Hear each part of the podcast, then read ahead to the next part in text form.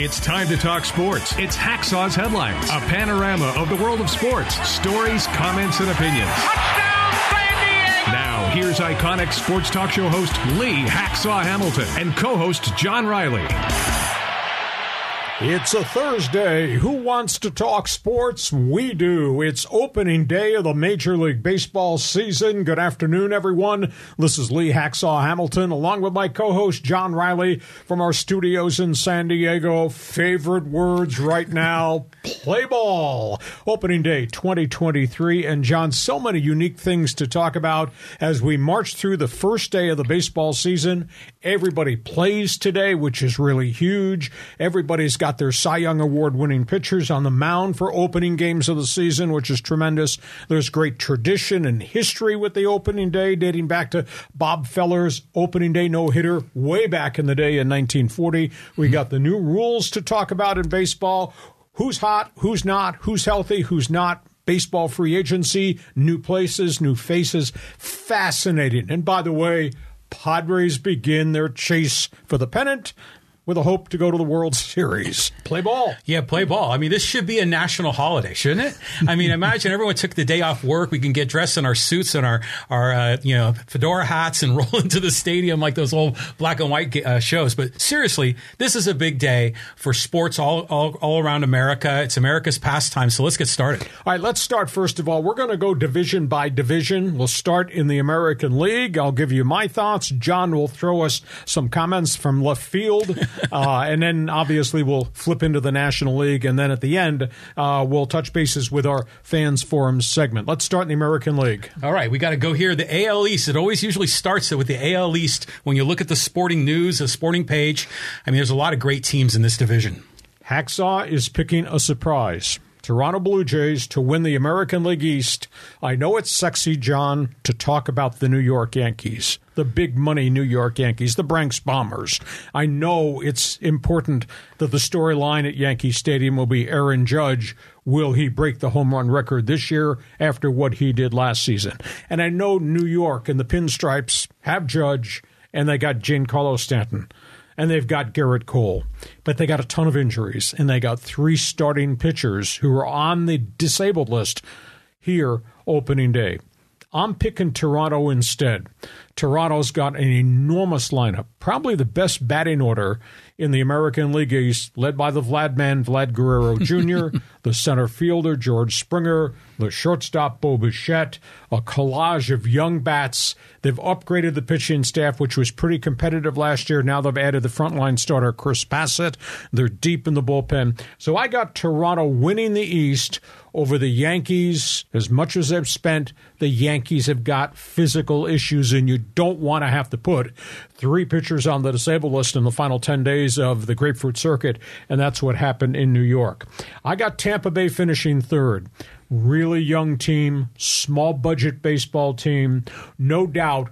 Good frontline pitching, really good star outfielder in Randy Arozarena. But the problem is they're just awful young, and that's such a beast of a division to be in. I got Baltimore finishing fourth, and this is maybe a reach, but the Orioles have gone through miserable seasons, but they've rebuilt the thing under general manager Mike Elias and their farm system. A lot of young players last year. The second half of last season, they were a really good young baseball team. Now, that's the key word. This is a really young pitching staff. They don't have their ace, John Means, yet back from Tommy John surgery, arrival probably in June.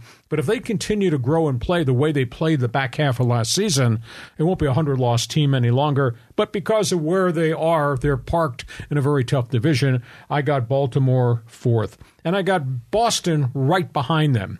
Now, Boston's gone through real transition from mega money expenses, a lot of guys gone. The health of Chris Sale is still a huge question mark. Going to Fenway Park on opening day. We don't know how long it's going to be before he's back from all the maladies, hip, back, forearm, etc. But that being said, they've rented some vets. I mean, Justin Turner's going to hit some home runs, I think, at Fenway Park. And I really believe that they've got, with Raf Devers, they've got good everyday players. I don't know that they have enough healthy arms. And philosophically, I don't understand what the Fenway Sports Group has done to reel back their budgets and not be the arch enemy of the New York Yankees as they were during the Larry Lucchino era.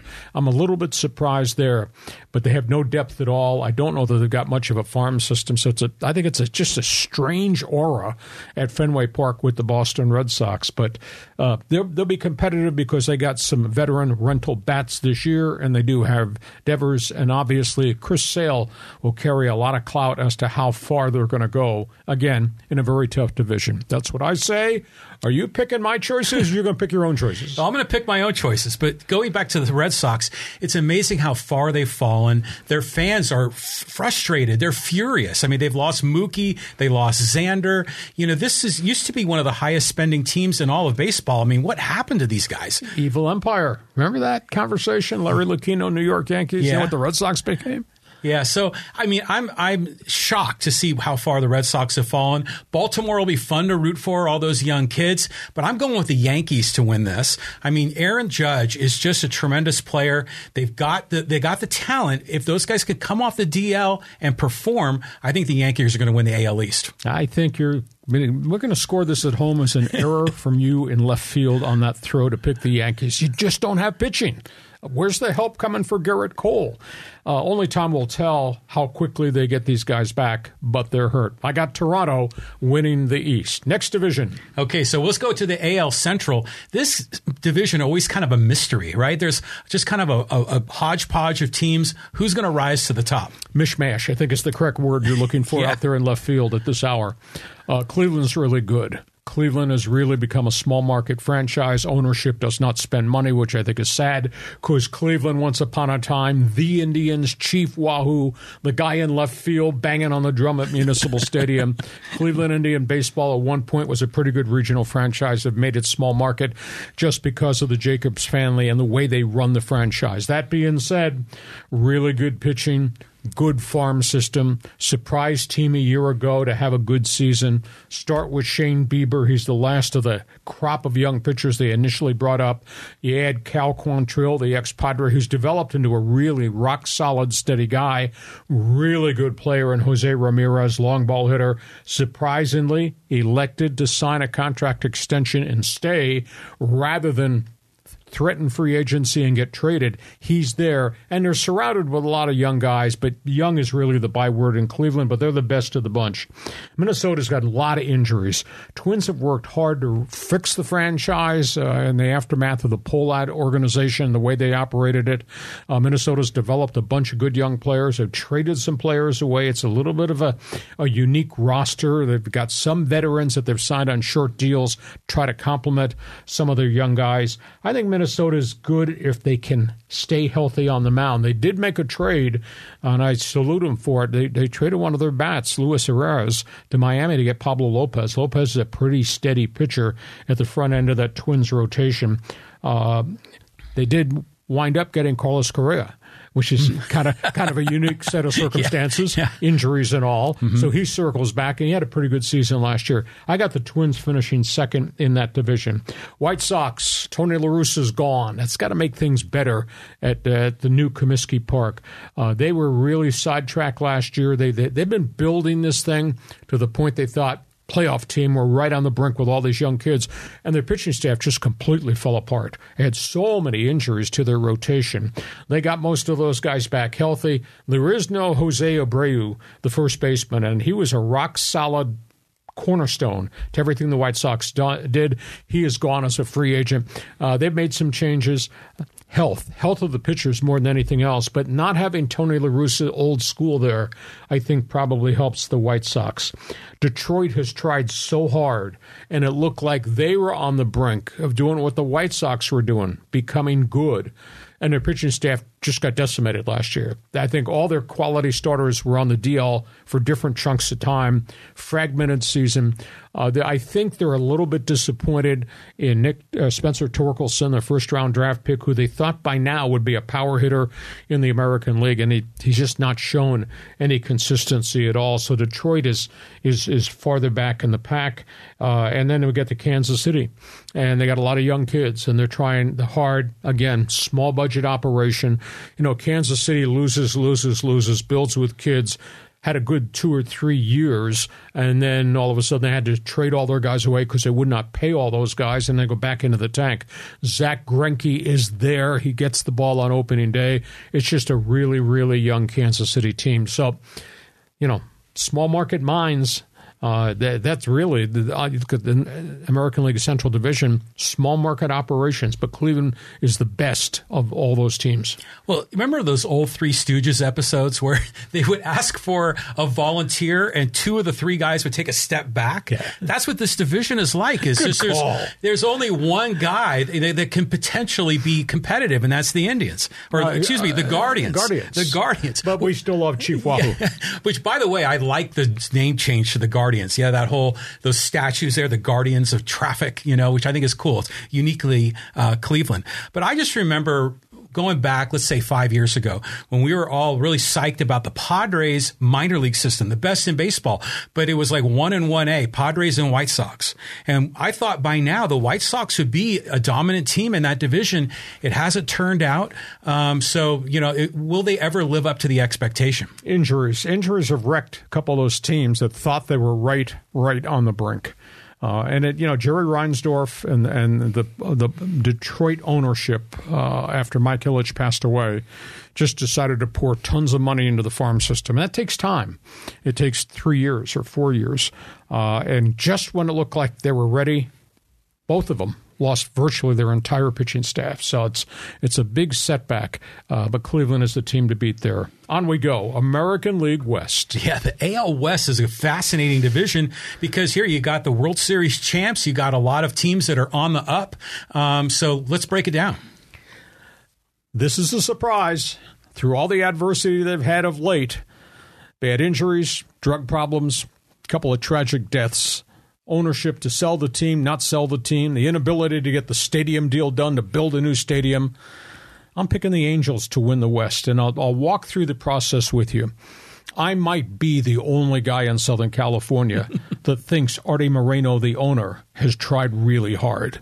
He's getting condemned everywhere. LA Times wants him to sell the team, step away, don't ever talk to anybody ever again.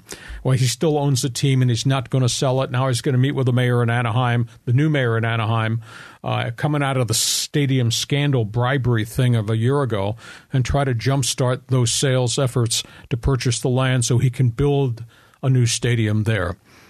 The storyline on the field with the Angels, Phil Nevin really proved he was a good leader. He held that thing together. He was the glue last year through a really bad season. You got a healthy Ohtani. You got a healthy Mike Trout. You got a healthy Anthony Rendon. Then they go into the market and they rent proven major leaguers. Hunter Renfroe, Brandon Drury. I think that's a positive. They stumbled upon a couple of young players last year who could hit the ball, led by Jared Walsh, the outfielder and the first baseman. You add to that, you got the Superman, Ohtani, at the front of the rotation. And then they go into the marketplace and they get Tyler Anderson right out of the gate. They were the ones that fired the first shot in free agency, signing the Dodger pitcher that was 16 wins last season. He comes to Anaheim. You add into that, they force-fed a whole bunch of young kids. Number 1 draft pick, Reed Detmers. Good season, competitive season last year, first year on the job. Really dazzling this spring. You add to that Patrick Sandoval, a couple of other young pitchers. I think they're right there if they can keep the big names healthy. You know, it's been 2 years of misery for Mike Trout, first with the back, then with the calf. Rendon's had 2 surgeries in 2 years, but he's a grinder and wants to be on the field. And you got Ohtani is the most complete superstar I think we've seen in a long time in Major League Baseball. All this comes together, keep him on the field. I think the Angels have the potential to win the division. Why would you denounce Houston? Well, A, there were a bunch of cheats dating back to 2017. Yeah. But losing Jose Altuve is huge. Oh, yeah. We're talking fractured thumb, 3 months. That's a big chunk out of your batting order. No Justin Verlander. He's gone to the National League. Lance McCullers, the only other real true veteran on the staff, continued elbow and forearm problems, 3rd year in a row. He's not starting a season. A lot of young pitchers. Do they have everyday players? Yeah. Yander Alvarez is a really good hitting first baseman, big swing and all that. They do have Bregman. They do have other players. I just don't think that Houston has enough because they've lost some really key components as to who they were. Seattle. Boy, they built this thing. Jerry DiPoto's done a really good job. Julio Rodriguez, next superstar on the horizon. Mm-hmm. He's already arrived. They had a good season last year. A bunch of young guys hit. A bunch of young pitchers did okay. DiPoto keeps reaching from here and there and finding veterans to plug in with the hope it might be a difference maker. I think they're good. I don't know that they have enough pitching for 162 games, but I'm picking Seattle to finish third. Bruce Bochy's back. Bochy's in the Texas Ranger dugout. Last year, they had lots of bats, no arms, so they go out and spend Chris Young, the former Padre pitcher, now general manager, spends a lot of money to try to go get people. Jake DeGrom, ex-Met ace. Can he hold up? I mean, he's had 2 years of physical woes. He's the guy now that's at the front of the rotation. I don't know that they have enough. They've rented Andrew Haney, the ex-Dodger. They've rented a couple of other veteran journeyman guys. They're journeymen. Now, unless they plan on scoring 8.5 runs per game, I just don't know how they can last over 162-game schedule. I'll pick Texas fourth, but I think Texas will really be competitive. And then we got the A's, baseball's disgrace. $43 million payroll on open day. $43 million payroll. I dare you, off the top of your head, from left field, to name me anybody in the A's lineup outside of maybe Ramon Laureano, the outfielder, former All-Star guy. They don't have anybody that's recognizable. No, none. It's the cheapest version of Moneyball that they can be, and it's probably going to be a 100-loss season because their roster's really made up of prospects and minor leaguers, not established guys. This is a byproduct of the commissioner allowing small market teams to operate the way they do, even though they're getting revenue sharing, TV contract money, sales ticket money, and putting the money in the pocket. I think it's deplorable what has befallen the Oakland A's organization, or what I should say, what Major League Baseball has allowed to happen. Okay. I got the A's over Houston. Are you going to argue with me on this? Go ahead. Yeah, so it's a good call. I mean, because you figure the Angels, if they're healthy, they have all those superstars. And you think that karma has got to swing back the other way at some point for this franchise. Somewhere. But it's hard to pick against the Astros. Just given their track record, their history, Dusty Baker does a great job managing that team. I'm intrigued by Seattle. I'm intrigued by Texas. I think this division's very interesting because any one of those three or four teams could surprise us and maybe become a wild card team or maybe even win that division. And yeah, Oakland is just a lost cause. So I'm going with Houston in this one. John roots for the cheats out in left field. All right, we get to halftime. Our special baseball preview underway. Thursday, opening day. The umpire has yelled, play ball. John, for all the people that join us on Thursdays, as well as our bonus coverage on Monday, tell them how they can subscribe to get access to everything we do with our new podcast and YouTube. Yeah, so be sure to subscribe, wherever you get your podcasts. All the audio-only platforms, Apple Podcasts, Google Podcasts, all of them, we're there. Just look up Lee Hacksaw Hamilton, and then go to the YouTube channel. Subscribe to Lee Hacksaw Hamilton's YouTube channel. Click on that bell. You'll get updates when we drop new episodes or any of the new video clips that we do throughout the week. And I invite you to check my website. It's listed right there at the top of the screen, LeeHacksawHamilton.com. It's all written. Hacksaw's headlines, the best 15 minutes in sports, one man's opinion, columns, my mini polls, etc. And anytime you sample what we do on our YouTube channels, make sure you give us a thumbs up. We really like to hear what the fans have got to say. On we go. National League, play ball. Yeah, play ball. So this division is the big money division, right? I mean, you got the Mets spending all that money, the Phillies coming off a good year, but this could break in a lot of different ways. It really can because players have broken down, and that's the big storyline now. I agree with you, John, that this is the best, most balanced, toughest division, maybe in all of Major League Baseball, definitely, I think, in the National League. I'm reaching on this because Philadelphia's got two injury problems here on opening day. No Bryce Harper coming off off the elbow surgery. He had a mystical season last year. Phenomenal run playing with a bad elbow strictly as a designated hitter. I don't know, I think in postseason he hit 348, which is a tremendous number. But he is out till probably June as he continues to rehab from the elbow surgery he had right after the World Series. And then they lost Rhys Hoskins, their power-hitting third baseman, went down with a significant torn ACL on the last week of spring training over in Clearwater. So they're a little bit dinged, but they got bats. They got bats all over the lineup. They've still got the front end of the pitching rotation led by the horse, Zach Wheeler. They went into the marketplace and they added three relief pitchers led by the ex-Padre and Atlanta Brave, Chicago Cub, Craig Kimbrell. I think they're a really good team and they're going to score a lot of runs because they play in that Bandbox Stadium. I think this race is going to be closer than anybody realizes only because of the injuries to Harper and Hoskins. Now we'll see if somebody else surfaces within the division to chase them away. But I'm picking Philadelphia because I just like everything that they've got. And I think they've added enough free agent arms as insurance policies. They did let go, and I was a bit surprised, but it's a dollar decision. Zach Eflin, they let him go to Tampa Bay. On we go. New York Mets, Atlanta Braves. My goodness. Let's start with Atlanta. Probably the best farm system in Major League Baseball, maybe over the last 4 to 5 years. Alex Anthopoulos, I think, has done a phenomenal job as general manager. They got Ronald Acuna, and they've got themselves a host of big bats. They got infielders who can hit, which is really amazing. And then you add into the fact that they traded for Sean Murphy, the power hitting catcher from the Oakland Athletics, and they shed I think it was 4 to 6 prospects to make that deal with the Athletics to happen.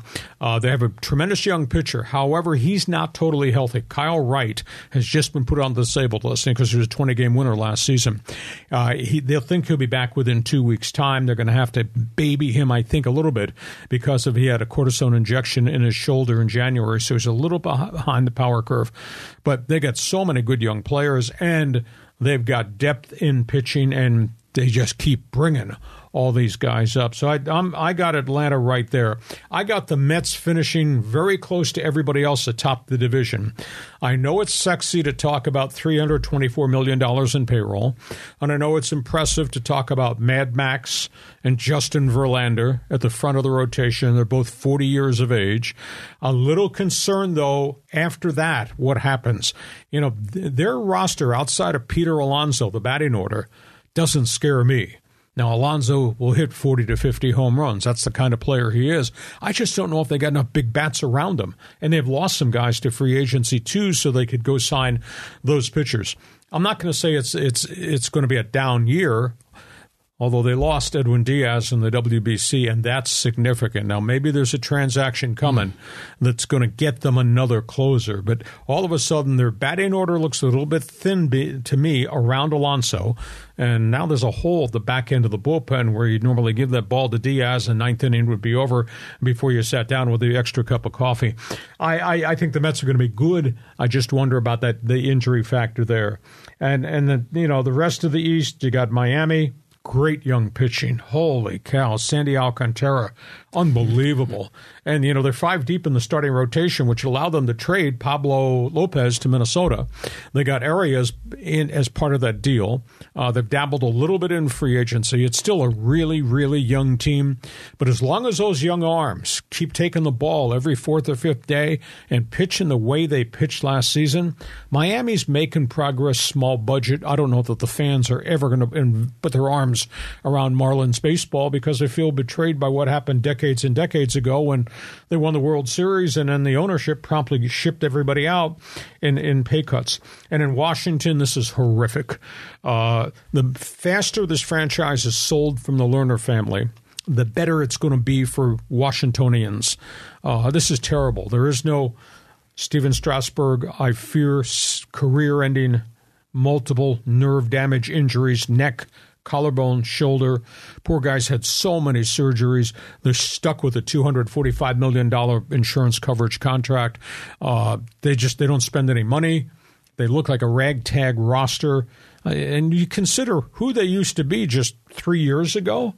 Yeah. Anthony Rendon and Juan Soto and Strasburg and All those guys are gone. So that's another 100-loss season there. Franchise has been up for sale for a while. The sooner it gets sold, new baseball, new money, new philosophy come in to rally the thing. Are you going to agree with me or are you going to disagree with me about Philadelphia, Atlanta, the New York Mets? Well, I'm going to disagree on Philly. I mean, I think that, yeah, they're in trouble. You know, with losing Hoskins and Bryce Harper not going to be playing for quite a period of time. The team that is interesting to me, and they have no hope to win the division, is Miami, because you were talking about how the fans don't support them. But when they had the WBC in Miami, that was a full house. I mean, there's a lot of baseball fans there. If they could just have a well-run franchise, I think they would get the support. But I think the Mets are just going to be a soap opera all year. You know, losing Diaz has been trouble. I'm going with the Braves to win this. The Braves impress me. They seem like they are always bringing up the young talent at the right time. They make these really strategic trades, and they really have no weaknesses. If you look at their hitting, their defense, their pitching. So I'm going to go with Atlanta. Okay. On we go. National League Central Division. Baseball ought to be talking about this team. What do you think? Yeah, well, I could see who you were picking right there, but you're wearing a shirt for another team in this division. The Central is always kind of an intriguing thing because there are some teams there that have tremendous history and legacy, but they've been on the downside for so long. So who's going to step up this year? St. Louis has got Arenado. St. Louis has got Goldschmidt. St. Louis has got three outfielders who all hit the ball. St. Louis has historically always had good pitching, some of it young pitching, and Yadier Molina. Now, Molina has just retired. But everything else is lock, stock, and barrel. And then they go into the marketplace, and they get the free agent catcher from the Cubs. And I was absolutely surprised Willian Contreras wound up in St. Louis. Mm-hmm. That's not only a pretty good receiver, not Molina, but there are very few Molinas in baseball. Good receiver who hits the ball. Yeah, for sure. Hits the ball out. Hits the ball in the middle of a batting order in which he's sandwiched and surrounded by Arenado and Goldschmidt and three outfielders who hit the ball. And you go into St. Louis, your pitching staff is going to get battered. I really like they call it the cardinal way they do baseball. Mm-hmm. I think it's a really good organization because much like you talked about Atlanta, rightfully so, they keep bringing up young guys. You say, where are these guys coming from? Right. And, you know, last year they had so many young guys, they traded Harrison Bader, who's a grinder and a pretty good ball player, who wound up going to the Yankees at the trading deadline. He's a Yankee center fielder now. So I got St. Louis winning the division. The rest of the division is a mishmash. Milwaukee's got the really good frontline pitching. But that pitching has been betrayed by the ownership in that organization, which keeps trading away players. You know, they didn't make the playoffs go deep last year. Why? Because at the trade deadline, they traded away Josh Hader, their closer. And this is a small market mentality of this franchise in Milwaukee. I love Corbin Burns. Everybody else got in the rotation. Good guys in the bullpen, led by Williams. Big issue. Is Christian Yelich ever going to be a superstar? They paid him a lot of money when they made the trade for Miami, and he's just a guy. Yeah, 290, just a guy. He's not 333 and hitting home runs all over the place. So Milwaukee, I think the front office has kind of betrayed that pitching staff. The Cubs, let's just take the Cubs' philosophy of how they're doing business, and we can just park them right next to the Red Sox philosophy of how they're doing business. This ownership in Chicago at Wrigley Field, you talk about printing dollar bills on the hallway of that old yard. The value, the profits they're making in Chicago are amazing, and they stopped investing into the organization to the point where Theo Epstein woke up one morning and said, I'm out. I'm done. He's gone to work at the commissioner's office. You know, and he was the architect and the catalyst that was going to continue to build Cubs baseball. They signed some free agents, but their farm system hasn't developed much. When they got real good for about a 5-year window when Theo was running things in Chicago, they were doing it through free agency, the draft, the Chris Bryant type drafts. And they went abroad and they got players out of Cuba and they got players from the Pacific Rim. They're just not operating the franchise that way. They don't have the number one starting pitcher, Kyle Hendricks, recovering from surgery. Yes, I know they got Dansby Swanson, but is he a superstar shortstop? No, he's okay. He's a good player. Mm-hmm. And they got Cody Bellinger, but that's 3 years removed from him being an MVP. I don't think Chicago is running the franchise the way it should be run, considering the big amount of money that they make. Pittsburgh's got Brian Reynolds. Pittsburgh is force-fed two of their young guys. O'Neill Cruz, the 6'7" shortstop, looks like a star, maybe at a different position. Kebron Hayes, son of a former major leaguer Charlie Hayes, really played well. Pittsburgh does not have any pitching to speak of. And I get upset because Pittsburgh is like these other small market teams, revenue share, TV money, don't develop, surely don't sign anybody in the free agent market, and woe is us in Pittsburgh. In what should be a good regional franchise. And I guess the thing that really upsets me is baseball. Baseball's big teams, they go to Neiman Marcus. Why do the Pirates and some of these other guys go to the Dollar General store? Yeah. And that's all they give their fans in the offseason in the winter. And the Hot Stove League is, hey, we got this guy. Yeah, but you bought the guy at the Dollar General store, so how good can he be? So Pittsburgh is Pittsburgh, and I don't know if anything's going to change. The surprise team to me, and it's easy to be critical, and we should be critical because they haven't done a really good job running this franchise. I kind of ran it into the ground. I'm talking about the Reds and Cincinnati and the Castellini family. However, that being said, you look at Cincinnati's roster, and they got some really good young players, and they got a group of arms led by former #1 draft pick Hunter Green, who's come back from his own elbow surgery. Mm-hmm. That's a pretty good baseball team in Cincinnati, led by Joey Votto, who's headed to the twilight of his career, but still a rock-solid guy, though he's coming off rotator cuff surgery. I don't think he's going to be anywhere near 100%, at least the first month of the season. But Cincinnati suddenly looks really interesting to me with Jonathan India and with Votto and with a young pitching staff and some young guys that they've added. And by the way, they added Will Myers, who I do think's going to hit some home runs at that bandbox of a stadium, Great American Ballpark. Cincinnati, to me, might well be one of the surprise teams in the National League if all the kid pitchers hold up. But they look like that group of young guys is about to arrive simultaneously. You agree with me that if you go to St. Louis, your pitching staff's ERA is going to go up? Yeah. I mean, that's a tough lineup. And it's hard to pick against the Cardinals in this division because so many other teams are weak. But isn't it amazing? Like you say, the Cardinals are such a well-run organization. They never have a bad year. I mean, they vary between being middle of the pack to the top of the list. They're never at the bottom of the division. It's incredible how they've been able to do that for such a long period of time. But I look at the Pirates and I think, man, you guys built that great stadium. You know, they made some upgrades to the stadium during the offseason, but they just don't invest in the team. You know, the Reds, God, the history of the Reds. My wife and I were just talking about the big red machine, you know, back in the 70s, because we were comparing them to like the Dominican Republic lineup in the WBC, just loaded with Hall of Famers up and down the list. And just to see the Reds just sort of a shell of their former selves. You know, of course, as a San Diego, we're rooting for Will Myers to have a nice comeback. I think Bellinger has a bounce back year in Chicago, but you got to go with St. Louis to win the whole thing. Yeah, I don't see anybody challenging the Cardinals unless the Cardinals break down. On we go, National League West. Oh, my goodness. Yeah, so here, the National League West is all this big money being spent by San Diego. The Dodgers are still great, and some of these other teams look kind of interesting on the up. Era over at Dodger Stadium. San Diego leapfrogs Los Angeles. The Padres win the division. You look at the Padre batting order, the Fab Four at the top of the batting order. You look at the Padres, they won 93 total games last year, forging their way into the playoffs, what they did in the first round, etc. 93 wins, and now they add a healthy Fernando Tatis, who's had a good 2.5 weeks in the Cactus League, and you add Xander Bogaerts. Your front end of the rotation looks pretty solid, even though Joe Musgrove is nicked up. Front of the rotation looks solid. The back end of the bullpen might be the deepest in all of Major League Baseball. They got a few guys nicked, obviously. Robert Suarez is not going to start the season. He's on IL for a couple of weeks. Adrian Morion is on IL. But Darvish will be ready inside of 4 or 5 days. Nick Martinez has had a really good spring, so there's innings there.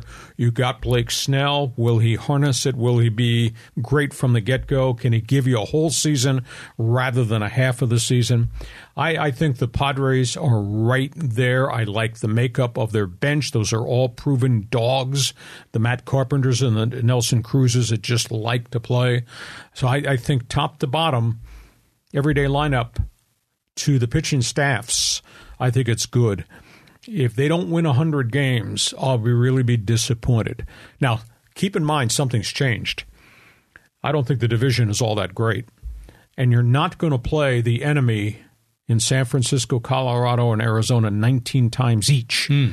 So there's not as many, quote, guaranteed wins, because with the balanced schedule, you go play everybody in the National League and you play everybody in the American League. So you're gonna get a taste of what's gone on in the American League East. So it's going to be a bit of a challenge. But I just think the Padres win the division. Dodger era is over, at least for 1 year. We've talked extensively in the offseason, John. Dodger baseball, 11 veterans are gone. And those are cornerstone guys who really contributed, led by Justin Turner. And then obviously Cody Bellinger. Trey Turner has vacated and gone to Philadelphia. I think the Dodgers take a step back for at least one calendar year. Now, that being said, Julio Urias, outstanding star. I mean, maybe the best left-hander in Major League Baseball right now. Kershaw has stayed healthy, has had a good spring. The wild card, I think, is Noah Syndergaard. If he can be what he used to be with the Mets, and so far he's had a good spring, now suddenly you're really three deep in the rotation. Then they've got 5 young pitchers who look like they're ready to take the step. Ryan Pepio from Oklahoma City is in the rotation. Michael Grove is waiting for a phone call. He'll come back from AAA pretty doggone quickly. The bullpen's different because there's no Kenley Jansen anymore, but they think the guy they're calling Bazooka, Gratterall, Guzdar Gratterall, nicknamed Bazooka, is about ready to take the next step forward. He was throwing 102 in spring training. It might well be closer by committee. They did write J.D. Martinez. They went in the marketplace. They got David Peralta. Those might be one-hit wonders. Can they be what they used to be? I don't know. The Dodgers seem to think that they're going to be okay, but this is not going to be a 111-win team like it was last season. San Francisco is trying to reinvent what 2021 was. 2022 is really substandard. Guys who did well in 2021 when they won 100-plus games didn't do well. Some guys left. More guys have left this offseason. It's really a different roster. I just don't know that they can reinvent that one magical season they had in 2021 in San Francisco. And they've got a lot of mileage on that team. And I think that's, do you really think the Mitch Hanigers and the Michael Confortos of the world are going to put you back into a pennant race in San Francisco? Nah, I don't think so. They've kind of let that thing slip, and they're one of the most profitable teams in Major League Baseball. Forbes just had a report of the valuation of all the teams. San Francisco made $79 million in profit last season. Wow. But yet they've stood on the sidelines and not sign guys. Now, they were in on Correa, and then they backed away there. So I just don't think San Francisco is anywhere near what it was that one unique season they had. Team to keep an eye on would be Arizona, and it's kind of been miserable there at Chase Field, but they've developed a lot through the farm system. They think right now they have the best young ball player in Major League Baseball is kid outfielder Corbin Carroll. And they still got Kelte Marte, who they really like. I think Arizona's a team that you need to keep an eye on. Christian Walker, the power-hitting catcher, a lot of young arms. They still got Madison Bumgarner. They're kind of stuck with that contract. He's no longer what he used to be, but they're relying on young kids to take that next step up and probably have a good season. And then you got Colorado. They got Chris Bryant, they got Charlie Blackmon, and they got Bud Black, and that's all they have. And shame on that ownership, because that ownership has cheapened the value of the franchise. At one point, John, people forget this, they drew 4 million fans to Coors Field way back. Wow. It's a great regional franchise, or franchise with great potential as a regional franchise. And they just nickel and dimed it. Their pitching's not what it used to be, and they let John Gray, the ace of the staff, go to Texas, and Kyle Freeland's there, but they just don't have enough. And it's interesting. Now you think back and you went, why would Chris Bryant go to Colorado except for the payday? Mm-hmm. So they signed him, but they don't have anything around him really. And Charlie Blackman's now an old 36. So poor Bud Black. It just. They're going to be in last place all season long, and I don't think they have anywhere near enough. I would not want to have, as we get through this opening day here on this Thursday, have to face a 162-game schedule with the Colorado Rockies starting rotation. I just don't understand the methodology of what they're doing. So I got the Padres because the Dodger era in Los Angeles, I'm sorry, with apologies in advance, your era is over. At least it's 1 year. A year from tonight, we might be talking about Shohei Ohtani being a Los Angeles Dodger, and then that would definitely change the conversation. Thoughts? So the Dodgers are like the Cardinals, right? They never suck. They're always like middle of the pack or really good. And I think these young guys are going to surprise us. I mean, many people are thinking they're taking a big step back, but I expect them to be very competitive throughout the year. I was shocked that the Giants didn't sign some big name. And I know they tried for Correa, but I thought Judge would have been a potential guy. But there were a lot of other big-name free agents. They didn't really seem to get any of them. I mean, Conforto's been out of baseball for over a year. So what's going to happen there? I don't know. I mean, as San Diego and as a Padre fan, we're fired up about the San Diego Padres. We're excited. These guys have a loaded roster, great ownership, a tremendous bullpen, good defense. It's hard to pick against San Diego. But we got to be careful. We want to count our chickens before they hatch. But I'm still going with the Padres here as well. Fan equals fanatical. You're allowed to be fanatical on opening day because everybody starts with a perfect record on today, opening day in baseball. All right, before we go to Fans Forum, quickly just tell people about how they can subscribe to our podcast. Okay, so you can subscribe wherever you get your podcast. All those audio only, you can listen to it in the car when you're driving around. Just Bluetooth your phone to your stereo system and enjoy the Lee Hacksaw Hamilton podcast. And also subscribe on YouTube. All of our videos are there, all the live streams, all the video clips, all the YouTube shorts are all there on the YouTube channel, so be sure to subscribe. And check my website. It's all written. It's fresh content virtually every day. It's LeeHacksawHamilton.com. And don't forget, when you sample our products on our podcast, wherever you are, hit the thumbs up button. Let them know you like what we're doing. John, Fans Forum responses. Go ahead. All right. So we got some really good comments here that come in on the YouTube channel. And this is from R. Suryop. And this is about, Shohei Ohtani. Shohei Ohtani was just tremendous in the WBC. And he says, it feels so strange seeing such a grand series like this being played so early in the year. I almost feel like the MLB regular season should be played first in its entirety before we get to the WBC played out. It's like having dessert first before having the main course. You know what I'm saying? I don't have any problem of having lemon sherbet before I eat my Italian dinner, but no, you're correct. They've just at this point yet to configure the proper place on the schedule. Spring training, your pitchers are not ready, so therefore you don't have all the all-star arms. If you did it in November, you're at the end of the season. The season is an enormous grind. Do players want to ratchet it up in November post-World Series? Now, your pitchers would be available. Do the players want to grind through another 2 weeks in the WBC? Big debate. I still maintain this. Middle of the all-star game, make it a 9-day break. Take all the teams, merge them together, give me Team USA, give me Mexico and Canada, give me a Latin America team with the Dominican, Puerto Rico, maybe Venezuela, Colombia, give me a Pacific Rim, Japan, Korea, Taiwan. If you did that, I think that would be electric, and you could plan it because you get all your pitchers would be in midseason form. You could get the best of the arms to join their respective country teams. You could have yourself a superb, quick round robin in the middle of the all-star break and then play the all-star game on Sunday night, which is a magnificent event just to watch. And if you get to see it in person, it's cool. I still maintain this is the best place to plan it. And baseball, based on the TV ratings, has now discovered, wow, this WBC has become a really five-star event. Well, put the five-star event in the middle of the season, and I'll tell you, all the other teams and the players that don't get to go to the All-Star game, maybe some of them go to the WBC, they'll enjoy having 5 to 9 days away from the grind of Major League Baseball. So that's my theory there. Yeah, I like that idea. I mean, a lot of the European soccer leagues do the same thing, where they take a break in the middle of the season, have a tournament. And I think the middle of the season is right, because, you know, they did it here in the spring, and a lot of these pitchers were on innings limits. I mean, frankly, the pitching staff for the American team was not as good as it could have been. You know, there was a lot of guys that were sort of middle of the road pitchers that they were leaning on. But I like that middle of the year format. You can't do it at the end. I mean, because everyone's checked out. They're on vacation. Their arms are tired.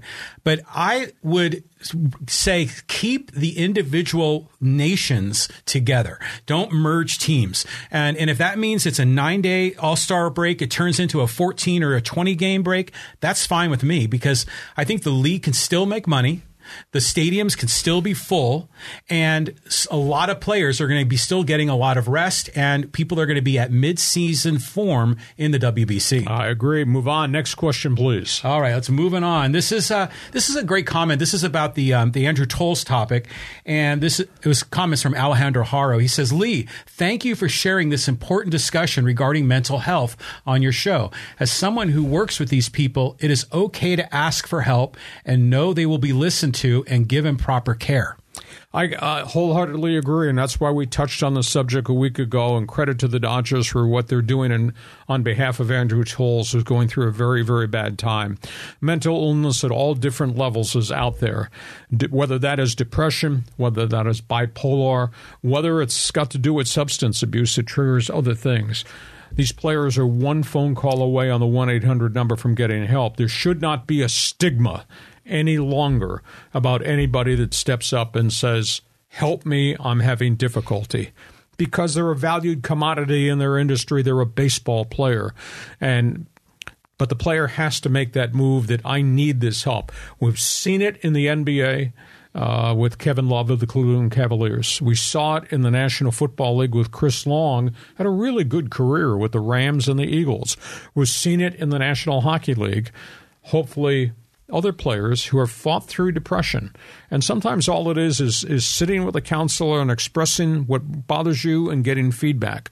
Sometimes it's much deeper than that as it relates to psychiatric help, whether that's incarceration, whether that's help with meds, et cetera.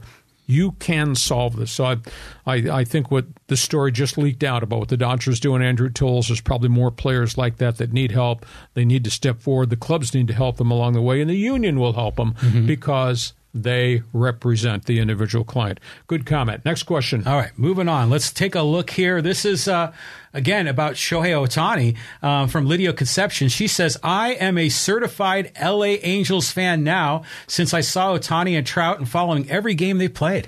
Well, Ohtani is one of the most unique individuals we've ever seen in Major League Baseball. And we talked last week about his regimen, what he has to do every day as a DH, what he has to do every day in between his starts. You know, I need a 36-hour workday to do all the stuff that I do. He needs a 36-hour workday to be able to accomplish everything he does. And baseball is such a 6-month grind, and he's doing this every day, whether it's in the cage, getting ready to be a designated hitter, whether it's studying pitchers on video, or what he's doing throwing bullpens before he gets ready for the next start, and studying the metrics and the scouting reports and that batting order that he's pitching. He is just a really unique individual. So, I am hoping this franchise can rally back, because they sure have spent a lot of money and they've had a lot of bad luck with bad injuries and two terrible pitching tragedies with deaths. I would hope that this is a breakthrough season. And he's a unique guy. I don't know where his mind is at, because he won't talk about it. I think he could be a really loyal guy to the Halos if the Halos finally have a good season and all the draft picks start to arrive and play. You know, 2 years ago, they drafted 21 pitchers. They had 21 draft picks. All of them were pitchers trying to fix what's wrong with the farm system. So, but what a spectacular human being. Babe Ruth was 1,000 years ago, and all we have is the grainy videos. But you think of what Ruth did as a pitcher and then as a star slugger with the Red Sox and Yankees before just became a home run hitter. Well, Ohtani's doing that. He's doing that as an everyday player, and I'll tell you, the grind in baseball today is so radically different than the grind back when Babe Ruth started. So what a spectacular individual. And the pressure points of what's level of expectation here in the States, think about the pressure points in Tokyo and in Japan. I mean, because he's more famous and he's more popular than the prime minister or the president. Yeah. So, I mean, Ohtani, I mean, we saw him on the world stage in the WBC, and we got to see his greatness. I mean, we've been seeing it here in MLB. The Japanese have known about him forever, but the world is really understanding what Shohei Ohtani is about. The Angels should be a really fun team to root for. You know, if they just get a little bit of good luck going their way, I mean, it could be like a Disney sort of fascinating ending for these guys. But yeah, I mean, there's a lot of people that are going to jump on board here with as Angels fans. Yeah, Showtime Shohei. Oh, my goodness. What a great, great individual. You got a couple more here? I do, here. And this is a good one from about the Padres, about the injuries. And this is from Raimundo Torres. He says, excellent update, Hacksaw. Very reliable, as always. You broke down the injuries, I think, in our last podcast. Well, they're really nicked up right now, but it's not red flag, red lights, we're in real trouble, nicked up. It's not rotator cuffs. It's not elbow surgery. You know, it's shoulder joint inflammation. It's elbow inflammation. You can calm that stuff down. It does take time to rebuild your arm strength once you've been dry docked for 2 weeks or 4 weeks, whatever it may be. But they're deep.